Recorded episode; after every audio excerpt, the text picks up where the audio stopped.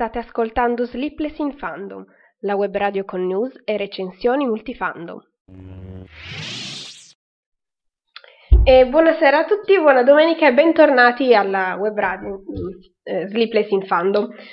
Dunque dunque, finalmente dopo mesi di attesa, mesi e mesi, è uscita eh, Star Trek Discovery. Quindi eh, solitamente per le recensioni non faccio spoiler. Però io vi avverto che siccome eh, Star Trek Discovery eh, è uscita mh, subito con due episodi, oggi parleremo solamente del primo episodio, ma ci saranno spoiler. Questo, insomma, così, mh, perché sì, perché essendo già un episodio breve, insomma, quaranta minuti, senza, mh, insomma, non si possono non fare spoiler. Oltretutto, poi, vabbè, ci sarà poi il secondo episodio, quindi che non ho ancora visto, appunto, per essere concentratissima solamente su questo primo episodio, quindi, insomma, nonostante voglia vederlo, quindi probabilmente appena finirò questa recensione correrò a vederlo, ma vabbè. Comunque, eh, se vi va di commentare con me eh, la, questo primo episodio, vi aspetto, siamo qui eh, in chat su Spreaker, se no, anche se volete commentare su YouTube, a me fa sempre piacere un vostro commentino. Intanto in chat saluto già Marti, che c'è, ciao! E poi, dunque dunque, cos'altro c'è da dire?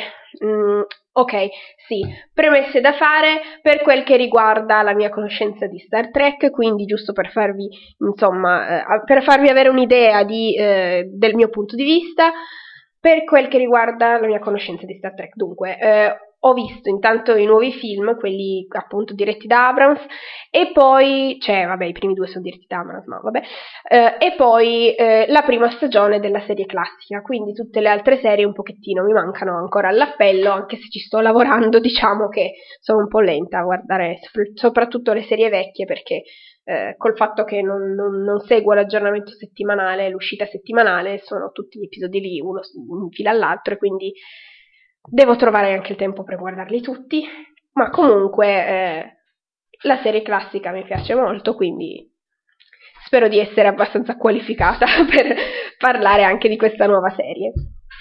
Uh, intanto, intanto, uh, cos'altro possiamo dire? Che, eh, ah, ecco, l'informazione che su- con cui subito partire era... Uh, anche che eh, purtroppo Netflix ha fatto qualche show con, il, eh, con l'audio italiano, con il doppiaggio, quindi domani teoricamente sarebbe dovuto uscire eh, il nuovo episodio, quindi l'episodio tre di Star Trek, e invece no, eh, per i problemi di audio in italiano uscirà eh, lunedì successivo, ahimè, quindi saremo una settimana senza Star Trek, a meno che, insomma... Per chi lo guarda su Netflix, sempre un'informazione eh, da darvi per quel che riguarda eh, Star Trek Discovery. Su Netflix è anche presente eh, l'after show, quindi eh, After Trek, in cui appunto ci sono gli attori, i produttori, insomma, che parlano e commentano eh, l'episodio uscito subito prima in, in tv, insomma. Eh, e quest- detto questo, direi che ehm, possiamo iniziare con la recensione. Scusate trenta secondi, stavo cercando di condividere eh, il link per ascoltarmi anche nell'evento che avevo creato su Facebook, perché boh, ce la posso fare. Sì, ce l'ho fatta, grande, ok, ora ho tutta l'attenzione per voi. Dunque dunque, intanto mh, questo primo episodio eh, iniziamo col dire che sì, mi è piaciuto, anche perché, miseriaccia, dopo aver aspettato tutto questo tempo ci mancava solo che non piacesse, quindi ahimè, insomma sì dai, mi è piaciuto. Si vede che comunque ci sono mh, influenze, diciamo, dall'universo, eh, di, come posso dire, parallelo, ecco, creato da, eh, da Abrams, questo soprattutto per quel che riguarda gli effetti speciali. In questa nuova serie sono eh, molto, molto presenti, ma eh, questo è chiaramente una cosa positiva perché sono fatti molto bene, mi sono piaciuti molto e ricordano chiaramente eh, gli effetti di, dei nuovi film. Ci sono anche eh, dei chiari accenni alla, ehm, alla diciamo, mh, al, al pianeta Vulcano, eh, accenni di cose presenti nei film nuovi, quindi non quelli vecchi. Sto parlando chiaramente delle, come si chiamano, le,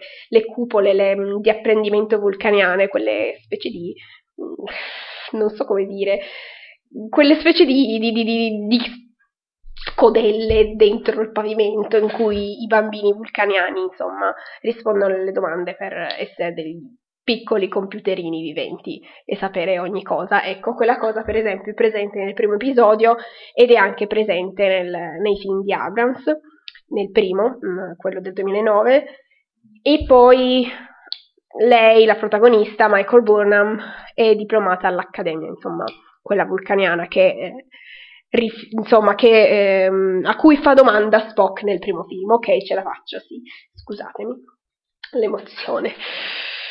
E dunque, poi, cosa dire dei personaggi? Intanto, eh, questa protagonista, una protagonista appunto un po' nuova, un po' diversa dal solito, quindi eh, non è vulcaniana, ma è vulcaniana, nel senso che, come eh, una frase che comunque è molto importante del primo episodio, è quando ehm, Michael, parlando con eh, rappresentanti della flotta, della flotta eh, stellare, appunto dice che di non confondere razza con cultura, perché sono comunque due cose differenti. Infatti lei, per quel che riguarda la razza, è umana, però ha una cultura vulcaniana, quindi questo, insomma, eh, si sente molto molto pronunciata questa sua cultura, questa, ehm, questo suo modo di porsi anche con gli altri, di parlare, di, di fare riferimento alla ferrea logica vulcaniana, ma non riesce comunque a nascondere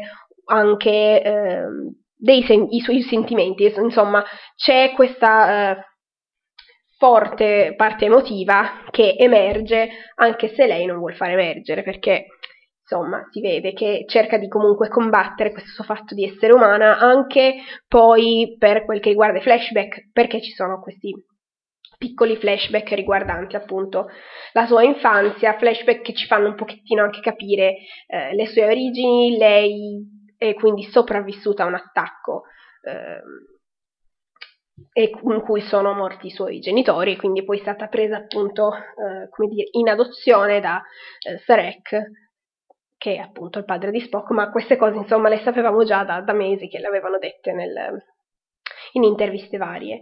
Quindi, un altro personaggio importante di questo primo episodio, e che mi è piaciuto moltissimo, è il capitano eh, Georgiou, appunto il capitano di, della nave Shenzhou, che eh, è l'unica nave presente in questo primo episodio della serie Discovery, però la Discovery nel primo episodio non si vede, infatti sono lì che, mannaggia, io volevo vederla. Eh, comunque, prima di mh, parlare, vabbè, del, della Shenzhou, volevo parlare appunto del capitano, mh, che insomma è, incarna proprio eh, l'idea del capitano della flotta stellare, perché appunto difende ehm, le direttive della flotta. Si accenna all'inizio, proprio quando sono sul pianeta eh, che stanno esplorando, appunto accenna all'ordine generale uno, che è anche conosciuto come la prima direttiva, appunto quella di non eh, in, interferire con la, con la storia, con lo sviluppo della, della cultura, insomma. So, devono solamente esplorare senza cambiare le cose, insomma. È la stessa cosa, perché mi so spiegare così male oggi, la stessa che c'è, a cui viene accennato adesso così nel, vabbè, in Star Trek Into Darkness all'inizio del film, cosa che ovviamente Jim non riesce a rispettare, ma vabbè. Eh, comunque c'è appunto questo accenno, ma non solo. Eh, si vede che è un capitano, e, che, e si vede anche perché è, stato, uh, è stata mh, nominata capitano, insomma, dal modo in cui riesce, uh, in cui si impone anche con il suo equipaggio. Uh, è una figura molto forte, infatti uh, non, non vuole che uh, Michael metta in discussione le sue decisioni di fronte all'equipaggio, e insomma non solo, insomma, uh, ok, ce la posso fare, scusatemi, sono un po' così. Comunque, un'altra cosa è quello che stavo cercando, tutto queste, tutte queste parole che mi stavo mangiando, era per dire poi anche quello che eh, succede quando eh, viene avvistata la nave Klingon, quindi quando eh, Michael suggerisce di fare fuoco e eh, il capitano le risponde che no, la flotta stellare non eh, fa mai fuoco per prima, e non, poi anche quando arrivano le altre navi Klingon la flotta stellare non si ritira, quindi si vede questo forte, eh, comunque, questa forte personalità e questo forte orgoglio eh, che eh, fanno di lei un capitano. E poi dai, si vede che è anche brava a tenere a bada eh, l'istinto di Michael, che eh, comunque si vede che anche lei ha un, ha un bel caratterino, anche perché cioè, va subito a mettere K O il suo capitano quando eh, le dice che non può fare quello che voleva fare. Questo certo chiaramente perché eh, vuole salvare vabbè, la nave e quindi anche la flotta, insomma vuole eh, cercare di prevenire una guerra, ma ovviamente fa esattamente il contrario. E vabbè, già, mi piace anche per questo questo nuovo protagonista Michael. E insomma è bellissimo il fatto eh, che eh, le piaccia molto esplorare, quindi il titolo del, di questa nuova serie sì eh, è rif- chiaramente riferito alla nuova nave Discovery, ma secondo me è comunque anche riferito a questa eh, meraviglia che c'è in Michael quando, per esempio, eh, bellissima la scena in cui esce nello spazio e rimane a bocca aperta davanti a quello che vede, perché a parte che gli effetti speciali anche lì, oh mio Dio, bellissimo, però um, è bello comunque questa cosa che è fortemente umana, quella di rimanere eh, estasiati di fronte a qualcosa di, di enorme, di bellissimo, di sconosciuto. È una cosa che non è per niente vulcaniana, e quindi da qui si vede anche comunque tutto questo entusiasmo di Michael è fortemente eh, umano, e questa cosa comunque mi è piaciuta molto, perché insomma per quanto lei con gli altri cerchi di eh, far vedere che comunque ha una corazza fredda, una... lei è vulcaniana, però non può comunque sopprimere il suo lato umano, cioè è tutta umana alla fine, per quanto eh, voglia nasconderlo. Bello bello. Poi altre cose molto, eh, molto belle di questa, di questa prima puntata, eh, la, per il resto dell'equipaggio direi Saru. Saru, specialmente il modo in cui interagisce con Michael, è molto carino, che questo alieno che un pochettino per il modo di parlare sinceramente mi ha ricordato un pochettino Sheldon di The Big Bang Theory, perché sì, perché... parte che anche lì un pochettino ispirato a Spock, quindi uh, a parte il fatto che è bellissimo quant- che si veda quanto Saru è diverso dagli, dagli umani, è proprio più alto, vabbè, ho chiaramente il trucco pazzesco che gli hanno fatto, bellissimo, e quindi secondo me è molto bello far vedere questa, questo alieno, cioè fortemente alieno, perché comunque se guardiamo anche, diciamo così, nel... nelle serie passate, questo trucco così pesante, così potente, diciamo, non so come dire, eh, non, non, non c'è, perché probabilmente perché sono serie appunto più vecchie, però questo, questo trucco così mi ha ricordato molto gli alieni che ci sono anche in Star Trek Beyond, quindi anche qui si vede forte la presenza eh, di questi nuovi reboot, senza però nulla togliere allo spirito del, delle vecchie serie di Star Trek. Infatti questo, la prima cosa che ho pensato quando sono mh, all'inizio eh, Michael e il capitano eh, Georgiou sul, sul pianeta, insomma questo pianeta desertico, roccioso, insomma praticamente i pianeti del, inesplorati della serie classica sono quasi tutti desertici, almeno adesso quelli che mi, mi vengono in mente, quelli che mi ricordo della serie che ho visto fino adesso, chiaramente eh, sono desertici, e che abbiano, diciamo così, ripreso questa, tra virgolette, trad- tradizione, ecco, eh, mi ha fatto molto piacere, molto, mh, molto carina come, come idea. Poi poi poi per quel che riguarda, vabbè, chiaramente è bellissimo come quando cercano di, eh, diciamo così, salvarsi, di scappare dal pianeta prima della, della tempesta di sabbia, come eh, Michael cerchi una soluzione logica eh, per sopravvivere, eh, il capitano Georgiou invece eh, ha una soluzione subito per, per scappare, insomma questo fa anche vedere perché sia lei il capitano e non eh, Michael, insomma, fa vedere questa differenza di, uh, come dire, di esperienza, ecco. Per quel che invece riguarda la nave, eh, si vede che è un pochettino una nave un po' più datata, perché eh, c'è questa, questo accenno ai cannoni fase quando, insomma, de- alla fine devono prepararsi per lo scontro con i Klingon, eh, che sono gli stessi cannoni della nave Franklin di Star Trek Beyond, che è appunto una nave precedente a quelli della generazione poi dell'Enterprise. Questo l'avevano anche detto nel trailer, quindi avevano fatto vedere che il capitano Lorca, eh, parlando con Michael, le diceva che stavano mh, preparando un nuovo modo di viaggiare, quindi questo, la differenza tra le due navi chiaramente si vede poi anche dall'estetica, eh, che per carità, eh, pur essendo diversi, insomma, sono comunque bellissime queste navi, almeno a me piacciono molto le navi di Star Trek, tutte quante, per quanto diverse tra di loro. Ah, sono tutte bellissime. Vabbè, allora... A parte questo, poi, altra cosa da dire, i Klingon. Eh, avevo letto qua e là per i blog, qua e là per, fe- per Facebook, ecco, soprattutto, qualche lamentela riguardo al fatto che questi Klingon siano fortemente diversi dai Klingon che abbiamo visto finora. Questo perché eh, i Klingon precedenti chiaramente non avevano questo trucco pesante, questo trucco... Eh, che invece hanno in Discovery, ma secondo me questo è comunque...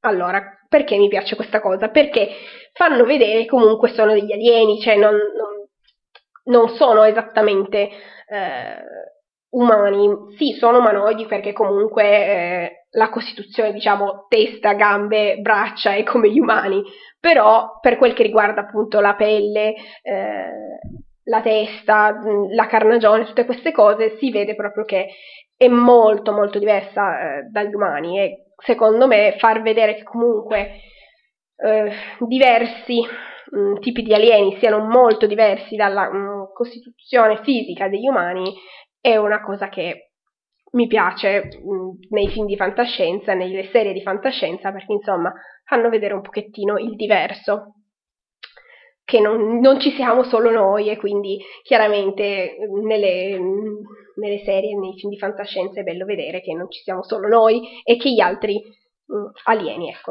sono proprio alieni, non è che sono proprio come noi. Questo, vabbè. Mh, poi cos'era da dire? Vabbè, eh, Call, che si fa avanti, questo Klingon mh, non nobile.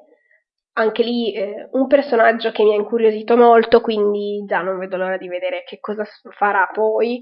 Mi pare un personaggio bello, un coraggioso. Poi è un Klingon albino, quindi eh, che inizialmente eh, viene discriminato, eh, però quello che insomma lo rende all'altezza appunto non è tanto quello che sta all'esterno, ma quanto quello che sta all'interno, insomma tutte queste cose molto... filosofiche, tipiche degli episodi di Star Trek. Piacciono, piacciono. Dunque, dunque, eh, per quel che riguarda eh, anche letteratura, insomma, dunque, la eh, plancia, ecco, be- che mi è piaciuta molto anche lì, eh, con questi, um, come si chiamano, i vetri, sì, del... Fin- non, non posso chiamarli finestrini perché sono enormi, questi... questi vetri, insomma, che circondano la plancia e che quindi fanno proprio vedere che eh, la plancia è mh, proprio che dà sullo spazio. Si vede, li mettono lì davanti in piedi e guardano fuori nello spazio. Questo è chiaramente diverso dall'Enterprise perché, insomma, al solito, il, come si chiamano? Blow? Non posso chiamarlo Blow perché non so i nomi delle cose. Scusatemi, perdonatemi, ma oggi proprio... Già nella diretta precedente avrete sentito, i nomi delle cose mi sfuggono, quindi figuriamoci, i nomi delle parti di una nave spaziale. E vabbè, ecco ecco, poi vabbè, eh, le uniformi, bello insomma che eh, quando è nella, nell'infermeria appunto si nota il fatto che eh, io, mh, i medici abbiano un'uniforme diversa, sia, insomma ce l'hanno bianca. Questo vabbè l'avevamo già visto anche per l'esposizione che c'è stata dei costumi a San Diego. Poi cos'altro c'è da dire di questa bellissima prima puntata? Che è, è diversa perché comunque ha dei ritmi ehm, un po' più, come dire, un po' più serrati, ecco, della trama, eh, rispetto magari alla serie classica in cui invece i ritmi sono più, un po' più dilatati, però ehm, questo perché eh, succedono tante cose, tante cose diverse che comunque secondo me rimangono tutte nello spirito di Star Trek e che quindi eh, tutti questi eh, avvenimenti eh, rispettano perfettamente l'idea di Star Trek di esplorare, eh, di scoprire e chiaramente di eh, rispettare eh, la pace. Questo chiaramente si vede nel comportamento del capitano Georgiou e poi mh, questa eh, invece chiaramente... l'esplorazione si vede sì per eh, quando scendono sul, sul pianeta roccioso, sia poi quando Michael va nello spazio.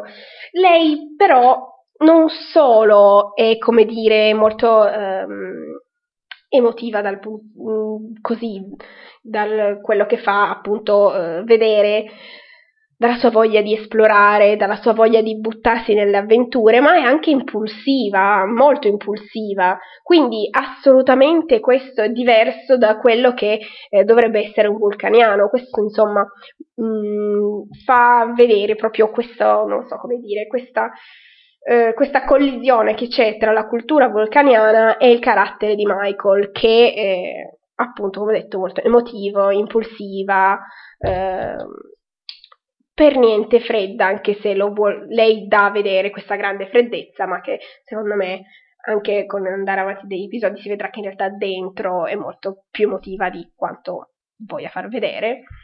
E poi vabbè, allora, ma quando entra nel, um, nel cerchio dove c'è il guerriero Klingon, io dico, ma come fai così a caso a ucciderlo in quel modo? Ma ecco...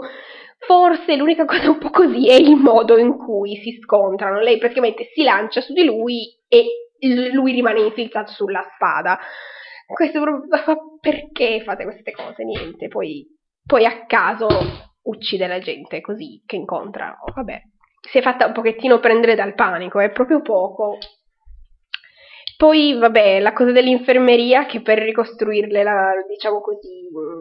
la pelle, c'è quella specie di macchina che, boh, le fa, le ricostruisce la pelle, niente, mi ripeto, ma vabbè, perché, no, vabbè, comunque, molto, molto carine queste cose. Poi lei, eh, che se ne esce così, tutta, sì, è molto impulsiva, niente, l'ho già detto, scusatemi, mi ripeto, però le cose principali di questo episodio, a parte il fatto che essendo un episodio breve, quindi non da magari cinquanta minuti, invece quaranta.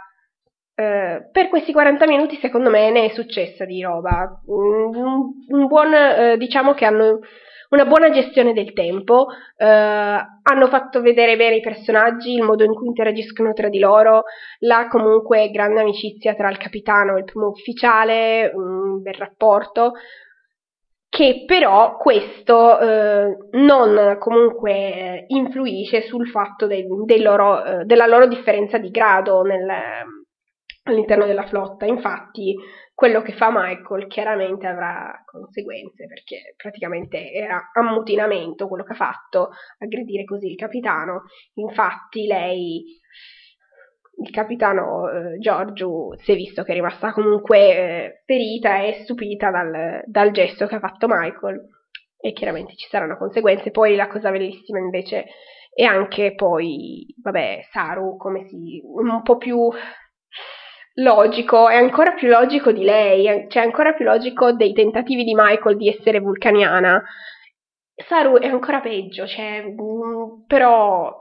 è adorabile il modo in cui si comportano, sembrano un po' come si stuzzicano a vicenda, ehm, si danno un pochettino fastidio, diciamo, come, vabbè, McCoy e Spock, anche loro hanno un rapporto un po' così, però la cosa è che magari McCoy e Spock eh, sono proprio diversi caratterialmente, perché, vabbè, McCoy, figuriamoci, scorbutico e um, umano al cento per cento, Spock invece con la sua forte logica, mentre tra Saru e Michael Michael un pochettino, diciamo che è quasi una specie di competizione su chi è più logico e chi è più pronto eh, a reagire, ecco, io l'ho vista un po' più così, però sem- sempre non una, una competizione negativa, ma comunque eh, affett- diciamo che comunque sono affezionati, perché comunque si vogliono bene, si vede che si vogliono bene, ma che si stuzzicano così, perché è il tipo di rapporto che hanno, insomma. Spero che, eh, nonostante il cambio di nave, appunto, quando salterà fuori la Discovery, spero che Saru eh, continuerà a essere pre- presente. Eh, quindi, sì, spero che continui a essere uno dei, pre- dei personaggi principali, eh, oltre che, chiaramente, vabbè, Michael sarà il personaggio principale, anche se mi sa che dovrà comunque, eh, diciamo... Mm, affrontare le conseguenze di quello che ha fatto, quindi vedremo, insomma. Sono abbastanza curiosa di vedere come eh, faccia Michael a eh, entrare a far parte di, dell'equipaggio della Discovery, quindi una nave più avanzata, una, nu- una nave nuova, dopo essersi ammutinato sulla sua nave vecchia, dopo oltretutto anni e anni di servizio sulla nave eh, Shenzhou. Quindi quello è un bel punto interrogativo che vorrei... Sono curiosa di vedere come gestiranno, insomma. E poi, vabbè, chiaramente, altra cosa diversa da, eh, dagli episodi tipici di Star Trek, la trama che non si conclude eh, con un solo episodio, ma che poi va avanti. Questo chiaramente avevamo già accennato che ci sarà una trama comune che unirà tutti gli episodi, in particolare questo primo episodio finisce proprio con un cliffhanger, cioè proprio ti lascia lì in sospeso, e mo', cioè...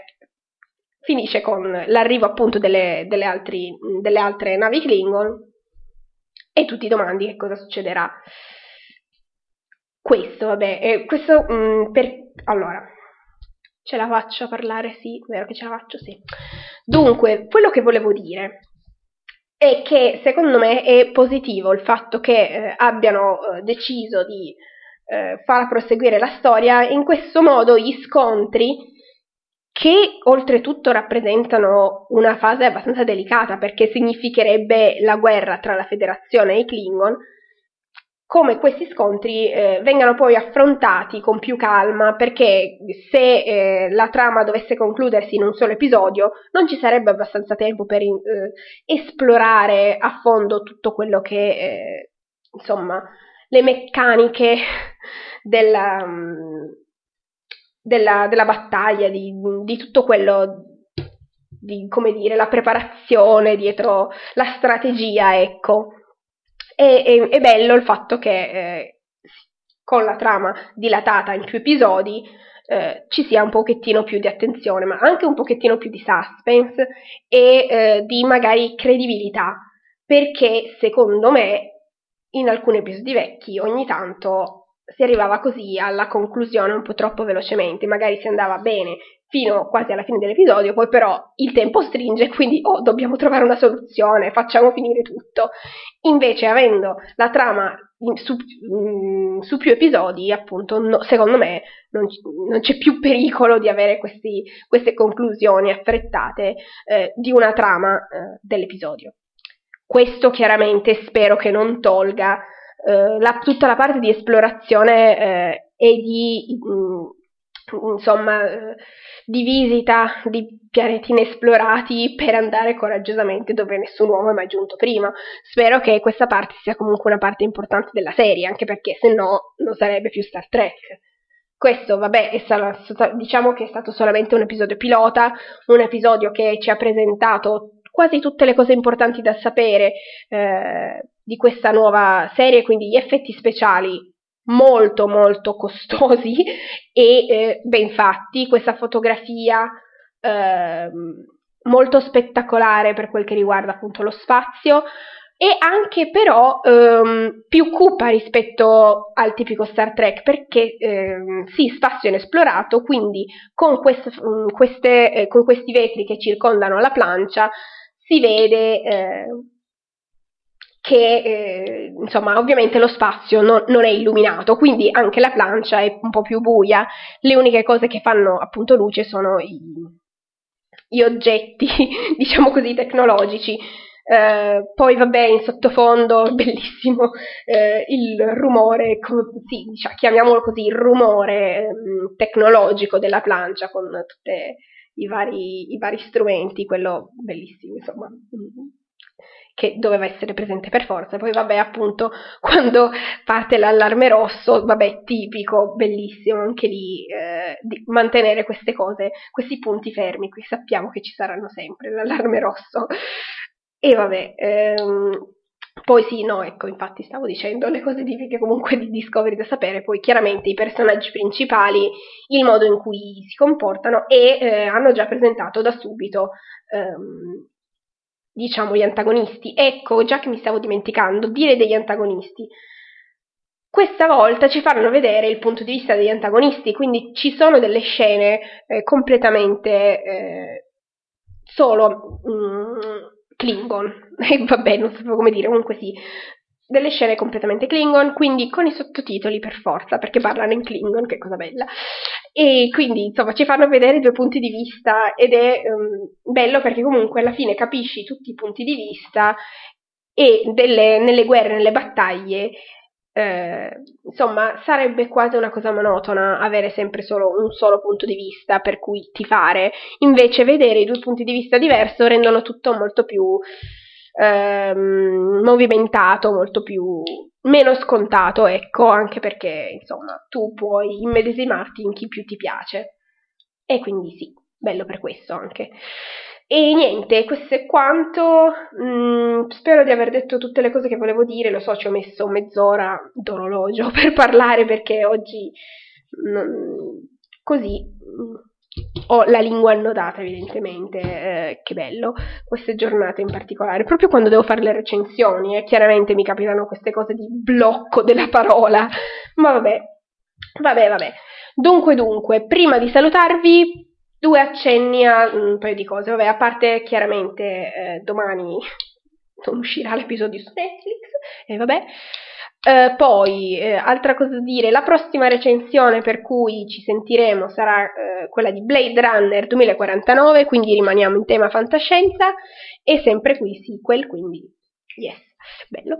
E niente, ehm, la prossima recensione non so se riuscirò a farla domenica prossima, al limite la, quella, la domenica successiva, anche perché Blade Runner esce giovedì al cinema, quindi anche il tempo di riuscire ad andare a vederlo, e magari, eh, magari anche gli altri, anche voi, tutti quanti. Eh, per Blade Runner non penso farò spoiler come ho fatto invece per eh, qui per Star Trek. Altra cosa diversa, eh, vabbè, che sarà magari un po' difficile non fare alcuni spoiler, ma sicuramente non sulla parte finale, perché siccome il film dura due ore e quaranta, chiaramente almeno della prima metà del film qualcosa bisognerà dire.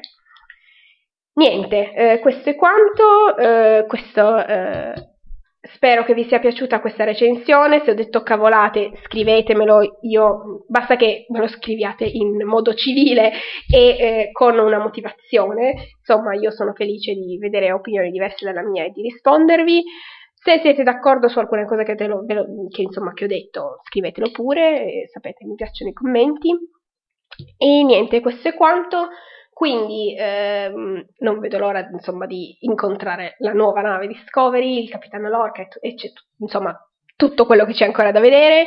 E quindi vi saluto qui, eh, lunga vita e prosperità a tutti voi, ci sentiamo domenica prossima alle diciassette per le news settimanali e poi eventualmente per la recensione di eh, Blade Runner duemilaquarantanove. Quindi... buona settimana a tutti, grazie mille per l'ascolto, eh, grazie per essere rimasti a sopportarmi, e ciao a tutti, ciao ciao!